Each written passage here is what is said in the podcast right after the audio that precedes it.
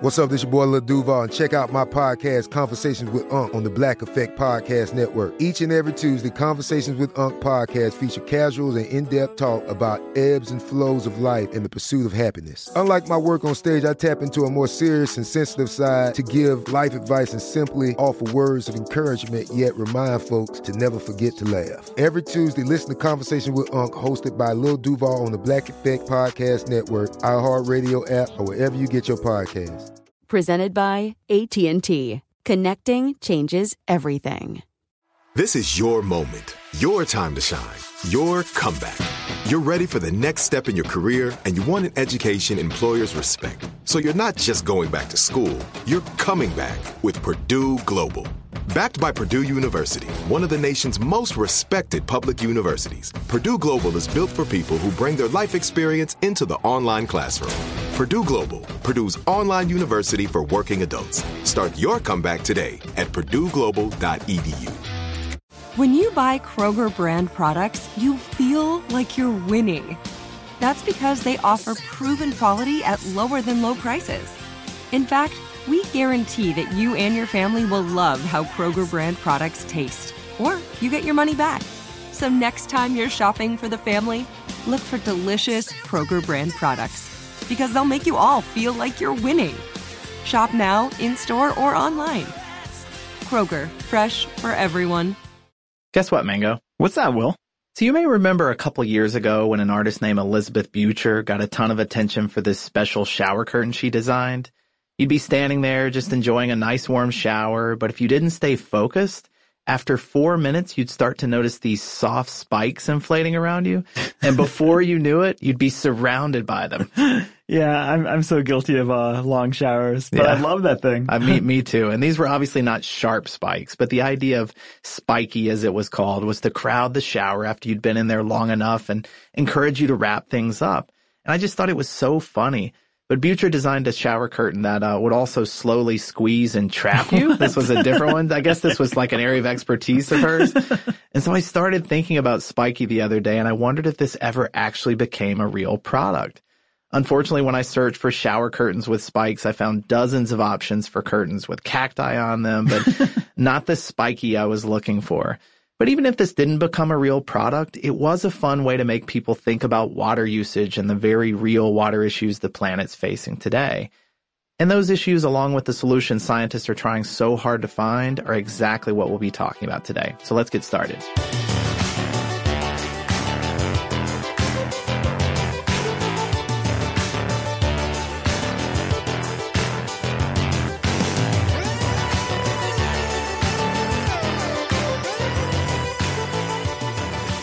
There, podcast listeners. Welcome to Part Time Genius. I'm Will Pearson, and as always, I'm joined by my good friend Mangesh Hattikudur. A few weeks ago, we published an episode titled Can We Feed 10 Billion? If you didn't hear it, it was an episode focused on many of the efforts being made to feed a rapidly growing global population. Well, after the episode ran, we heard from several listeners asking if we would do a similar one, but focused on water. Well, there's no question the future of water and our access to clean water is a major issue. So much like we did in the Feeding the World episode, we'll be talking about many of the attempts to find solutions. And we have some really interesting guests, like we've got uh, Martin Riese, who's the world's most respected water sommelier. A water sommelier? I have to admit, before this episode, I did not know that job existed. Well, he's actually the only one certified in uh, the U.S., and he is so enthusiastic. and we'll also be talking to Florence Metz, who is the winner of the 2015 Dance Your PhD contest, which uh, I'm just so excited to talk to her as well. And have you seen this competition? I love this competition. Actually, you, you kind of have to see the submissions to understand it fully, but it's pretty much exactly what it sounds. You get all these PhD candidates and they submit these dance videos that help explain the research that they're doing. It's pretty awesome. I know. I want like PBS to do a reality show based on this. Yeah, almost like it'd so be you can think your dance. So Florence's research was about government policy and its effects on uh, water quality, and it's super sophisticated. well, that's great.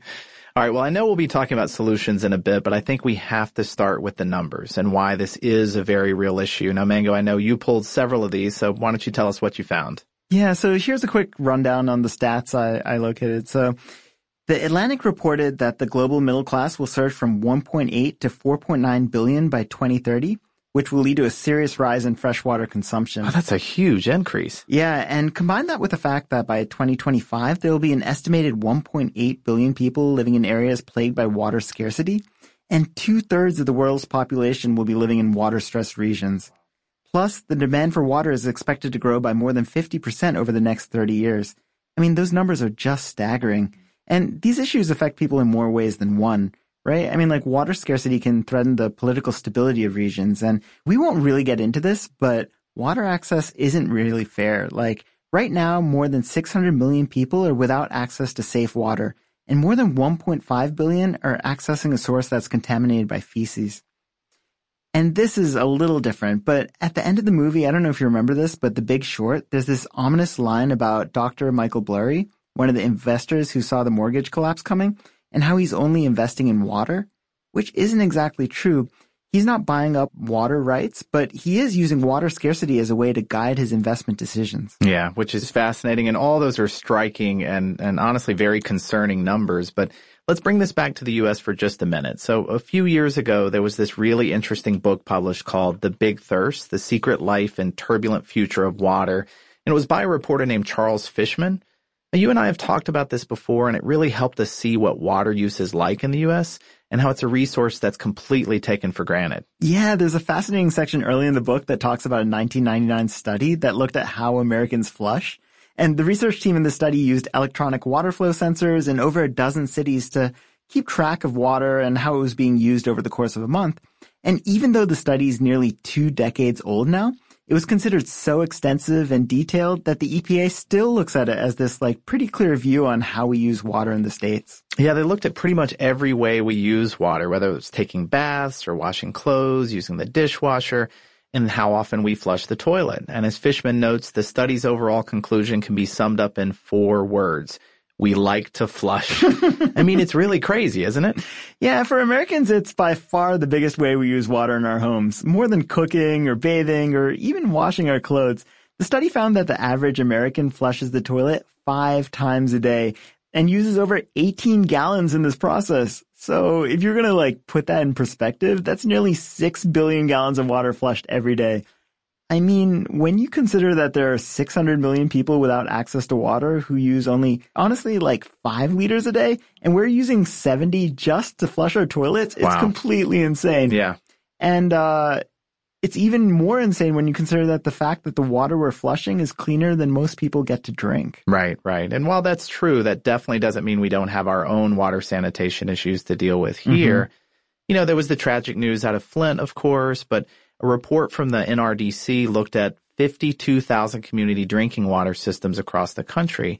And what they found was that a third of those had reported violations of the Safe Drinking Water Act. So this affects something like 77 million people in the country. Which is so troubling. And by the way, all this talk of flushing made me remember a story from about seven or eight years ago. This guy, Anton Stucki, who is the head of a German sewage treatment plant, started piping in classical music while he worked. Oh, I remember this. Yeah. yeah. and he realized that Mozart specifically was stimulating the microbes that were cleaning the water and it made them work faster. And apparently they responded particularly well to the magic flute. I mean, who doesn't? but before we leave the topic of water usage, we should note that while toilet flushing is the number one use of water in the home, the biggest consumption of water in the country comes from power plants.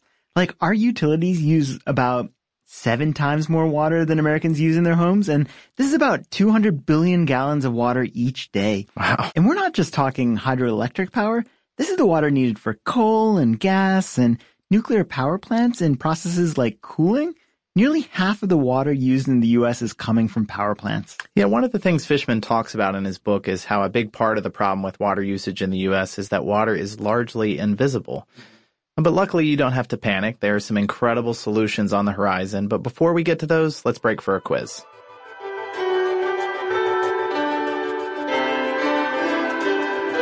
So, Mango, who do we have on the line today?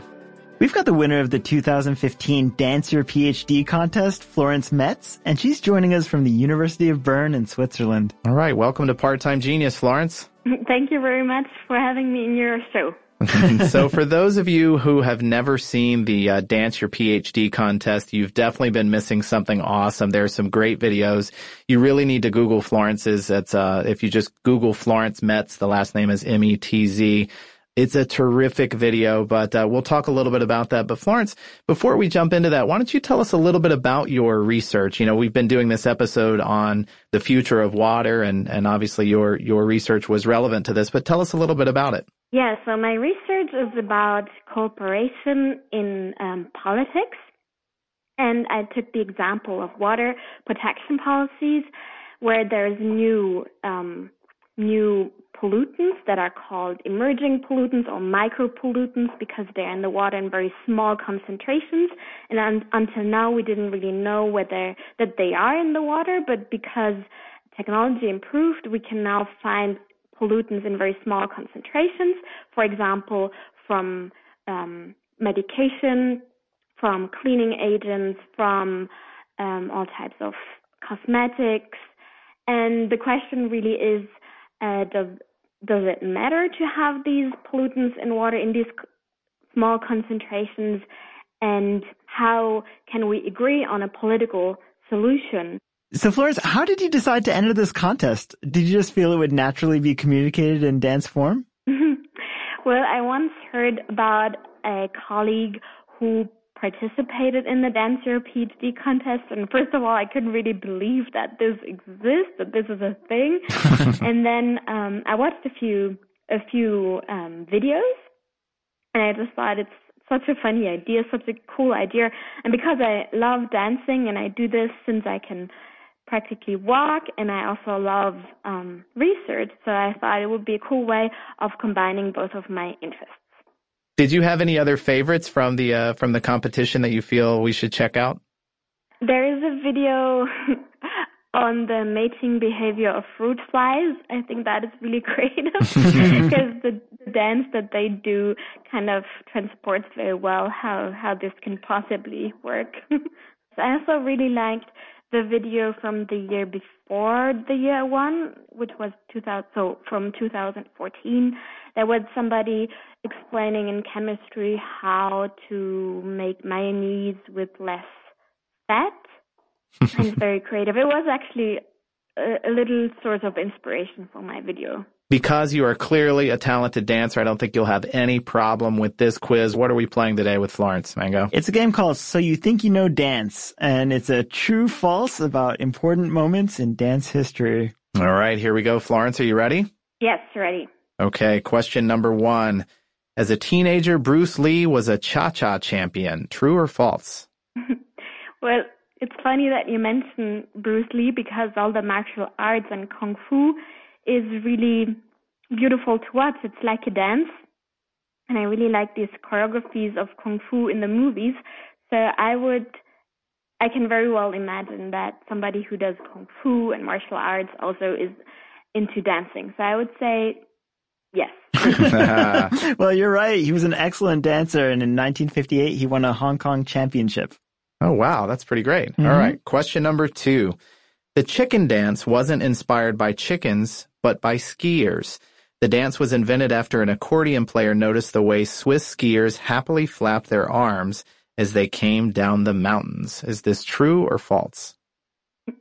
Well, I should know because I live in Switzerland, but I've never really noticed anybody doing a can dance after skiing. Um, I know, I know the chicken dance more from funk dance, which has a move called funky chicken, and and this is a thing. So I would just assume yes, it's true. All right. yeah, two for two. Florence provides better commentary than we do for these. That's pretty great.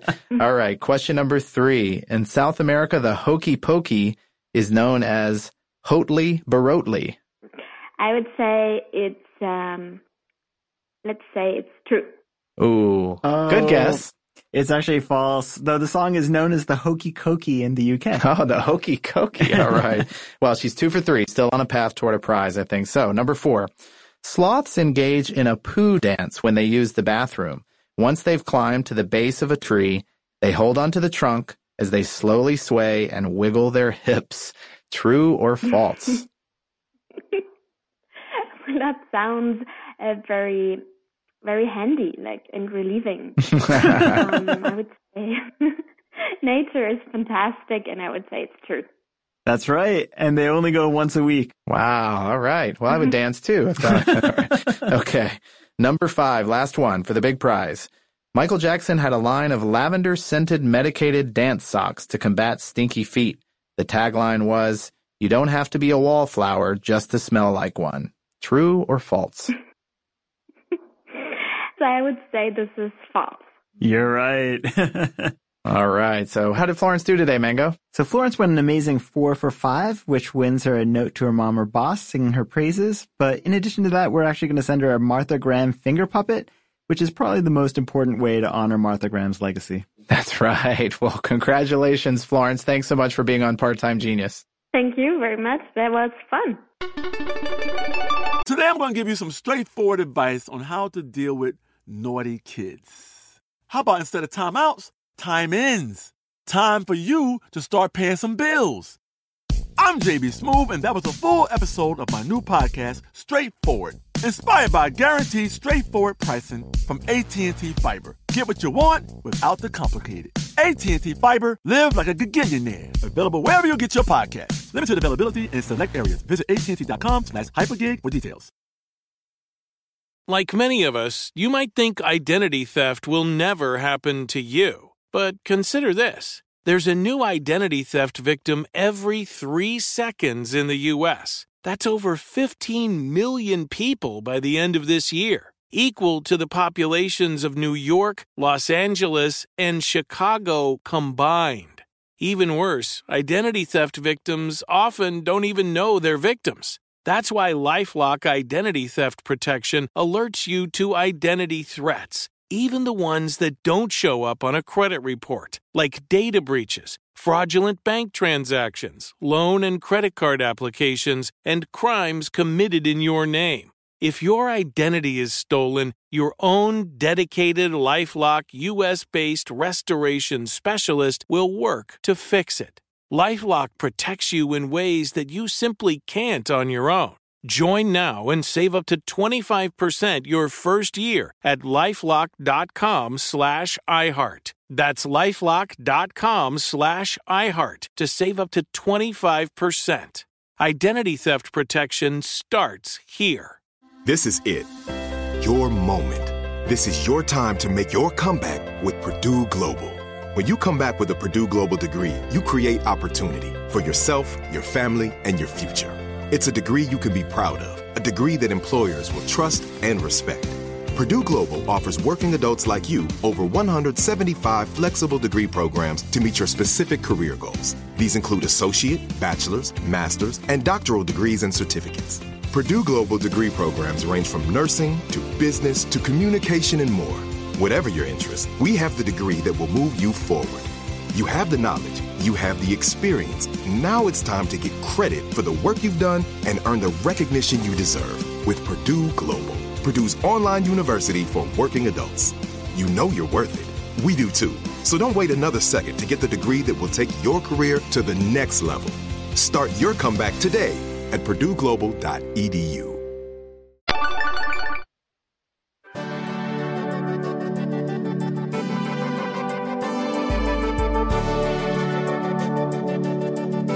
Welcome back to Part-Time Genius. Now, as promised, we're going to talk about some of the technological developments that will hopefully help us in an effort to provide much more of the Earth's population with access to clean water.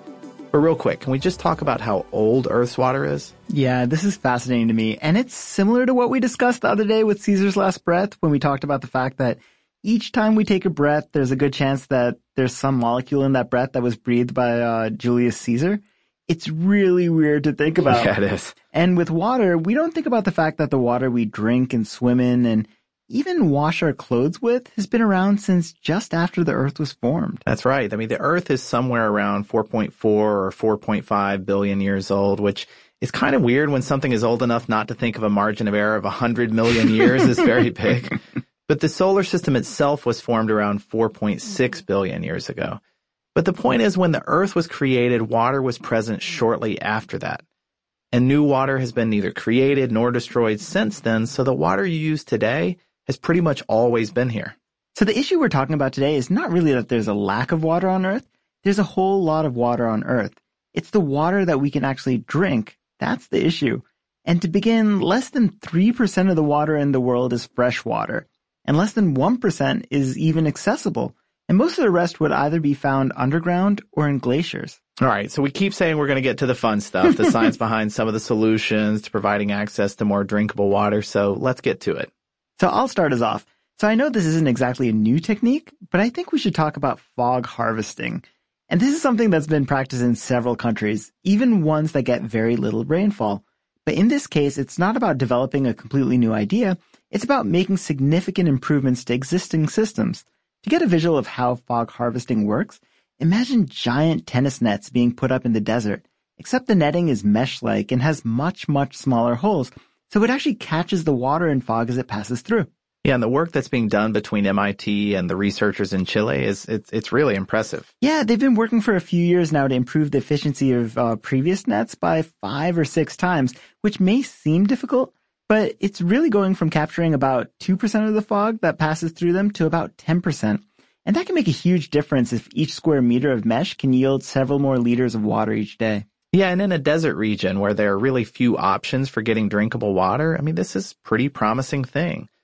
But there are other options being developed too. One that I think is really cool is being developed by a company called Zero Mass Water. And this is another effort to take water out of the air and turn it into water that we can drink.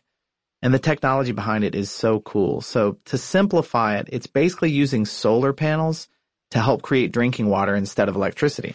That's awesome. So Yeah. how's that work? Well, there was this terrific popular science article by a guy named Jeremy Deaton on this from last year. And as Deaton explains, imagine a salt shaker with grains of rice interspersed among the salt. The rice absorbs moisture, keeping the salt dry, and zero mass water developed a material that acts like those grains of rice. They absorb the water from the air. So the water is extracted from that material and then purified. And Source adds calcium and magnesium to match the flavor and pH of bottled water, which produces five liters a day. And that's enough to sate a family of four.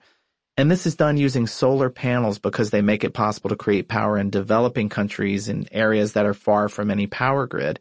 It's actually pretty amazing. Yeah, th- there's also been some pretty significant advances in water generators, which use these plastic leaves that create condensation by cooling the air around them. And on a pretty warm and humid day, some of these generators can create over 800 gallons of water.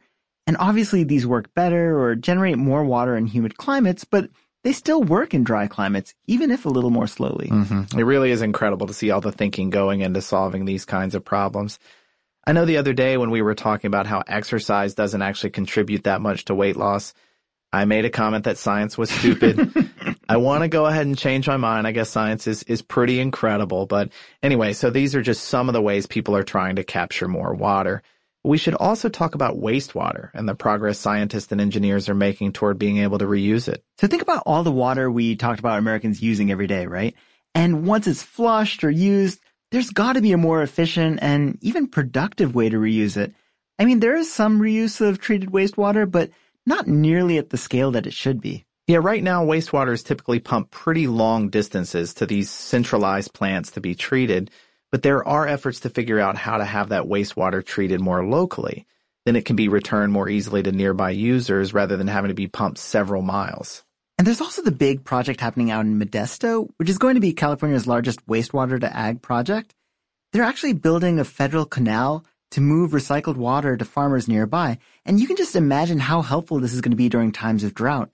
This kind of thing is done on much smaller scales around the country, but getting this right on a much larger scale is going to be huge. Yeah, hopefully it'll be a big success. And I, I see here it's scheduled to start maybe by the end of the year, which would mm-hmm. be which would be pretty incredible.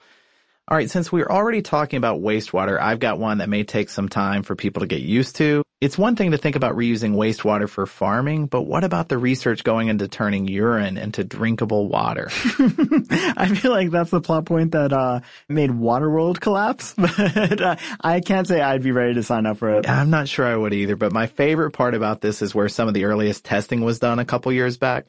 The researchers in Belgium have created a solar powered machine that gets rid of all the yucky stuff. Pretty sure that's the scientific term, but the yucky stuff in urine that turns it into drinkable water. And guess where they tested this? I don't know, tell me.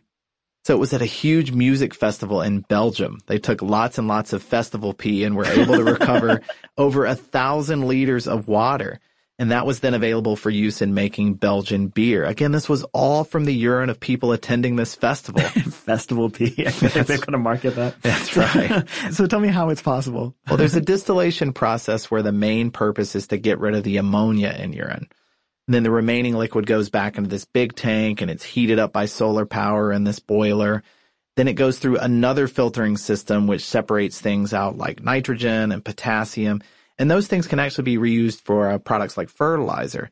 And then you're left with this drinkable water. Which I, I know I was down on it earlier, but it actually sounds pretty incredible. It does, yeah. And I know NASA has been successful in turning urine into drinkable water too. And Obviously, if this can eventually be executed on this larger scale, that could provide a ton of drinking water.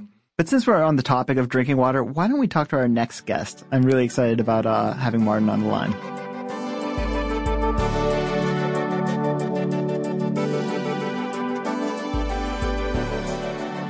Our guest today is the only one of his kind in America. He's a water sommelier of course, there are lots of wine sommeliers out there. In fact, I didn't know there were any other kinds. Did you, Mango? I didn't.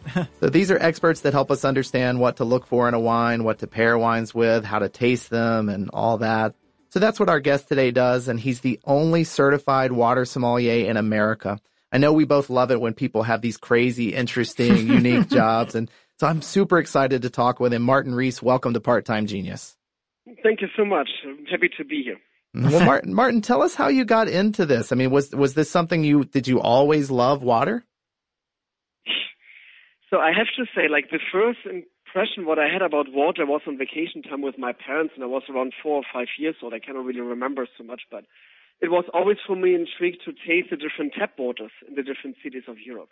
And I realized as a child that water had taste. That was for me really interesting. And my parents always thought, like, why is he running always in the cities to the tap right away? Is he thirsty or what's going on with him? and it's not like overhydration for me. It was literally about the taste. Wow. And then in 2005, our guest came to me in, in Berlin, uh, where I worked in the restaurant business there, and said, hey, Martin, you have over a thousand different wines on your wine menu, but you're just serving one particular brand of water. And I don't really like that brand, like from the taste profile wise. Do you have something else for me? And I thought, you know what? He's absolutely right. It's all about options in the restaurant business. You have a wine menu, you have different beers on tap, you have different liquors. But when it comes to water, our most important beverage in our lives, uh, the server mostly will tell you, oh, do you want sparkling, flat, or tap? Mm-hmm. They're not even asking you if you prefer a brand. And I thought I need to change that. So the concept of a water sommelier is not like brand new. It's not an invention here in LA.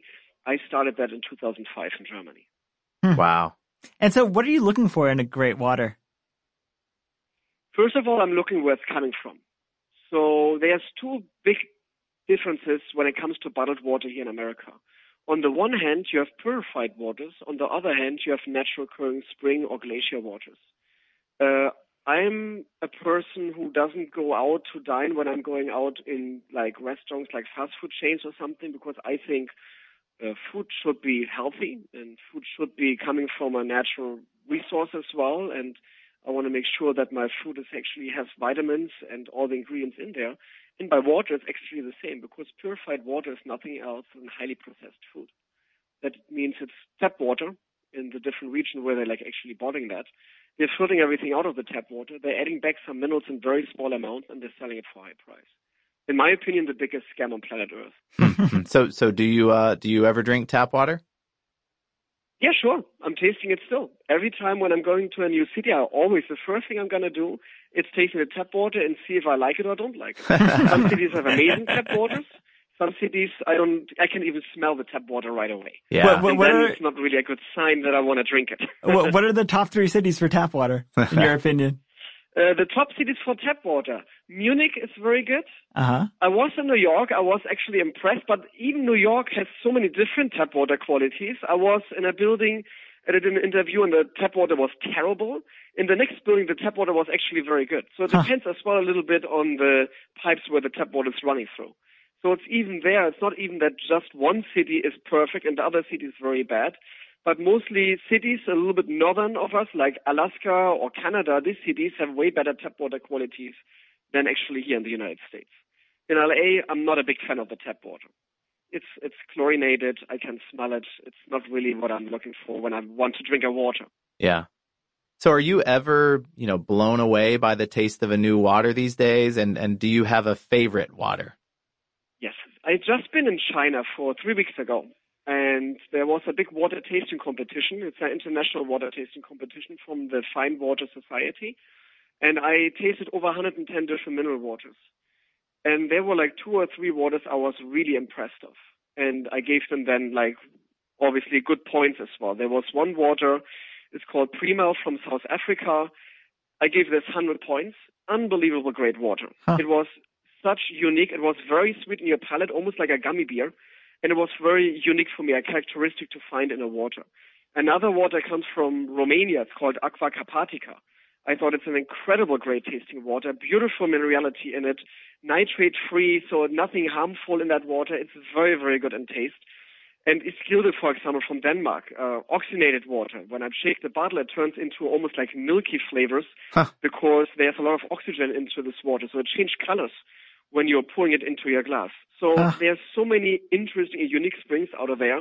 I'm really fascinated about it. Or here in the grocery store, I have to say, in America, my thing, what I'm buying is Fiji mostly of the times because I like the taste of Fiji water as well. There's a very smooth mouthfeel to it. I think it's a great tasting water. But hey, it's all about personal preferences. right, right. Yeah. yeah, I was going to say, I, I don't know if this is bad or not, but some of my favorite water in the world was when I used to drink it out of the hose as a kid. Is, is that bad? it tasted, it almost tasted metallic. And for some reason I liked that. Hey, this is interesting part. I'm glad you're saying this because a lot of people are always saying, oh, but there's like taste tests made of tap water versus spring water, and some people are saying tap water or mostly tap water will will win the competitions. I can tell you why. Because people are raised on tap water, and they think that the taste of tap water is the taste of water. When they've been raised on chlorinated tap water, they don't know better, in my opinion. So they always thought, oh, this is the taste of water.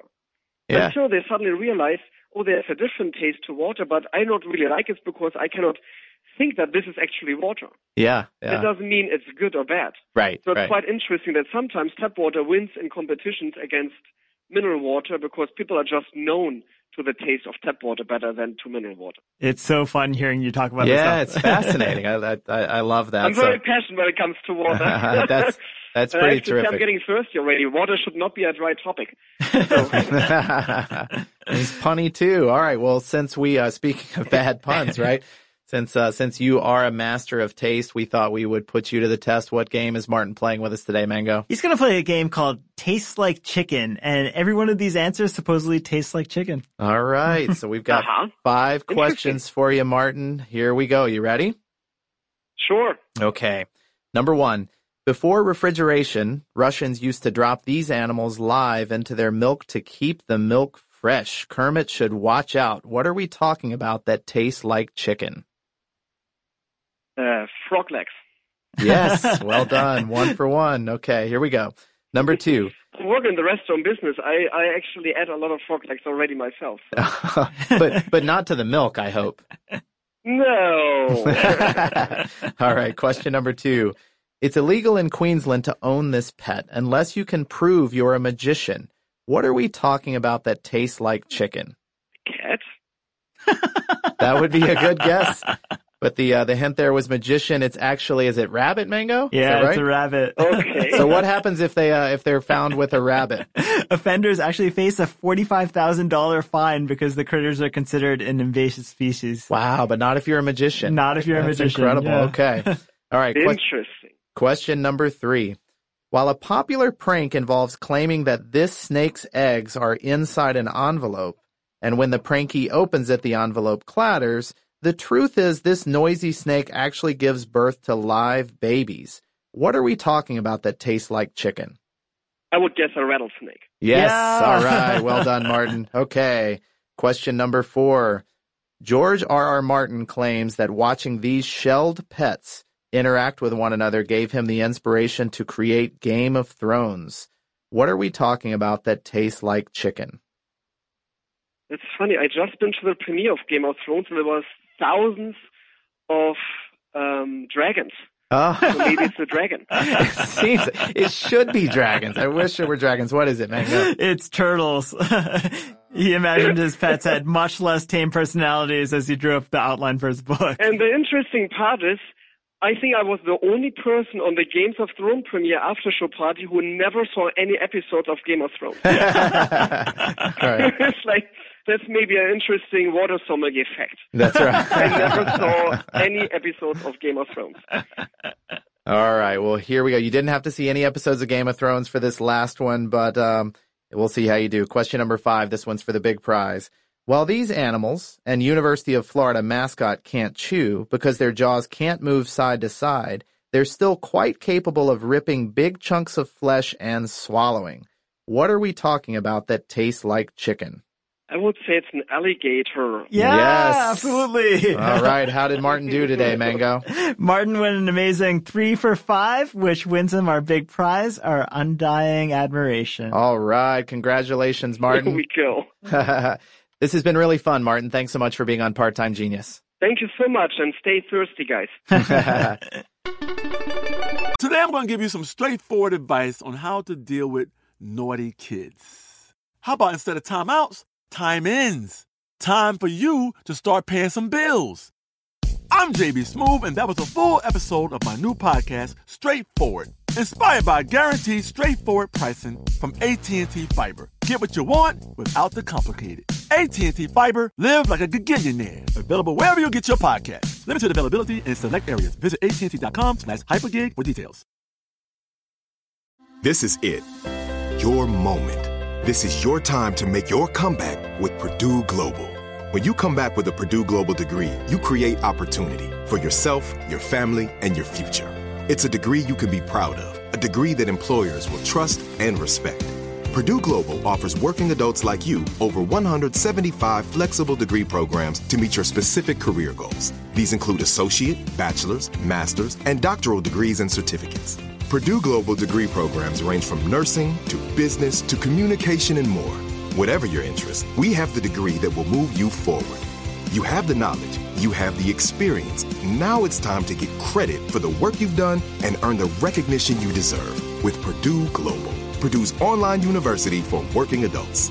You know you're worth it. We do too. So don't wait another second to get the degree that will take your career to the next level. Start your comeback today at purdueglobal.edu. If a new house is on your wish list in the next five years, grow your savings faster and experience your dreams with an Ohio Homebuyer Plus account from Kemba Financial Credit Union. A savings account specifically designed to save for a new home where you can earn 7% APY, a $500 matching bonus, and a $1,500 mortgage closing cost credit. Learn more at Kemba.org. Offer expires March 31st, 2025. APY equals annual percentage yield. Restrictions apply. NMLS 292230. Equal housing lender. Federally insured by NCUA.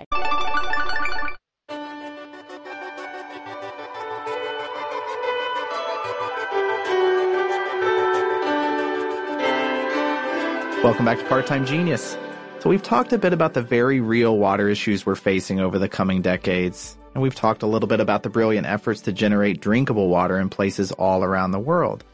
So, we need to talk about the future and whether there's any hope of getting control of this problem, or honestly, whether it's simply too late. Well, the good news is it isn't too late, right? Though we have some serious work ahead of us, as Charles Fishman explains in The Big Thirst, a big part of the problem is the way we look at water and the fact that it's largely invisible. So we should explain what he means when he says invisible. Yeah, what Fishman means is that all the ways we get our water and where it actually comes from are mostly unknown to us. I mean, think about it. When you get a drink of water from your sink or take a shower, where does that water come from and how did it get to you?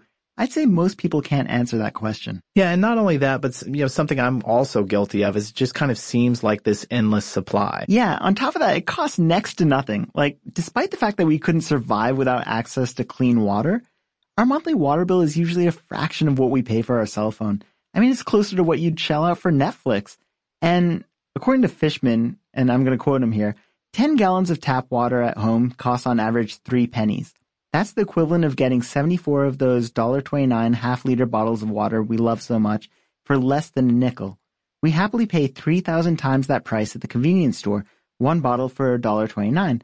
But when the water bill goes from $30 to $34 a month, customers react as if they'll have to choose between their prescription drugs and their water service. Well, so this is what Fishman means when he talks about water's invisibility. And he even points out that in many places, our water bill isn't actually for the water itself. It's for the cost of everything involved in getting the water to us.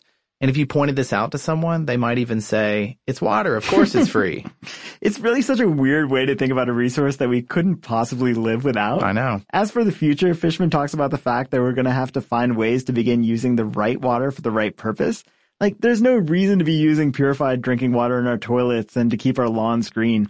And we'll probably have tiers of water based on how clean the water is and what it's used for, and those prices will probably vary.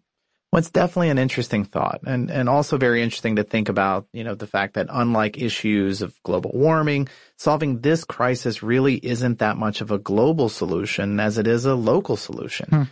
Every region and community will need to solve its own water crisis, though I know regions will obviously learn from each other. Yeah, and the key is to remember that these water problems are solvable.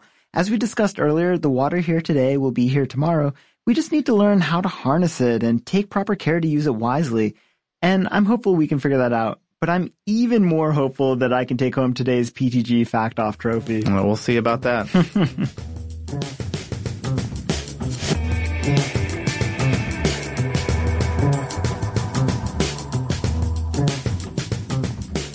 So our genius researcher Gabe sent me a list of animals that conserve water in interesting ways.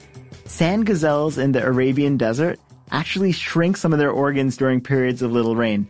They can reduce the size of their heart by 20% and their livers by 45%, which means they don't have to breathe as much because those organs actually require lots of oxygen to function. And when they breathe less, they use less water in their respiratory process, which is a pretty cool survival trick. Yeah, it is. All right, well, I've got a short one to start.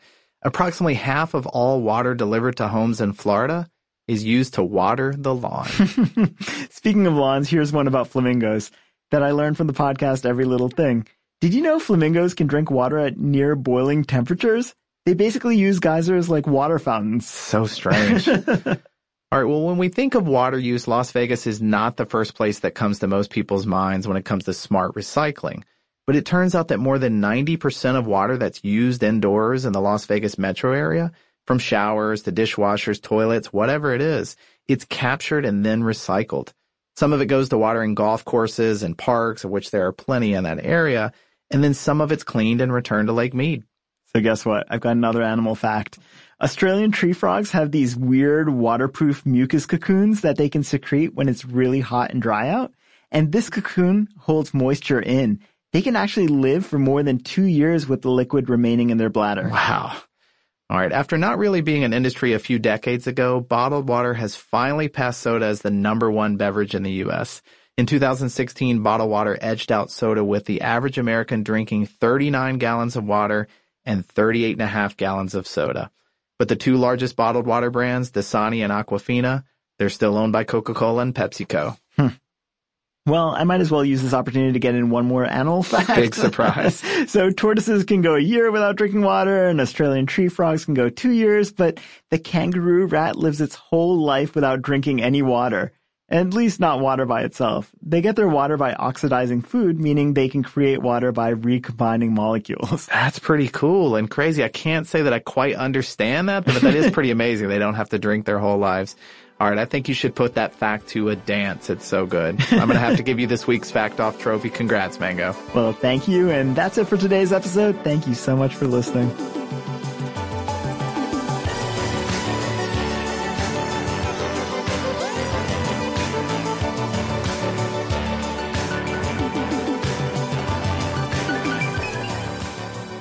Thanks again for listening. Part-Time Genius is a production of How Stuff Works and wouldn't be possible without several brilliant people who do the important things we couldn't even begin to understand. Tristan McNeil does the editing thing. Noel Brown made the theme song and does the mixy mixy sound thing. Jerry Rowland does the exec producer thing. Gabe Luzier is our lead researcher with support from the research army, including Austin Thompson, Nolan Brown, and Lucas Adams. And Eves Jeffcoat gets the show to your ears. Good job, Eves. If you like what you heard, we hope you'll subscribe. And if you really, really like what you've heard, maybe you could leave a good review for us. Did we, did we forget Jason? Jason who?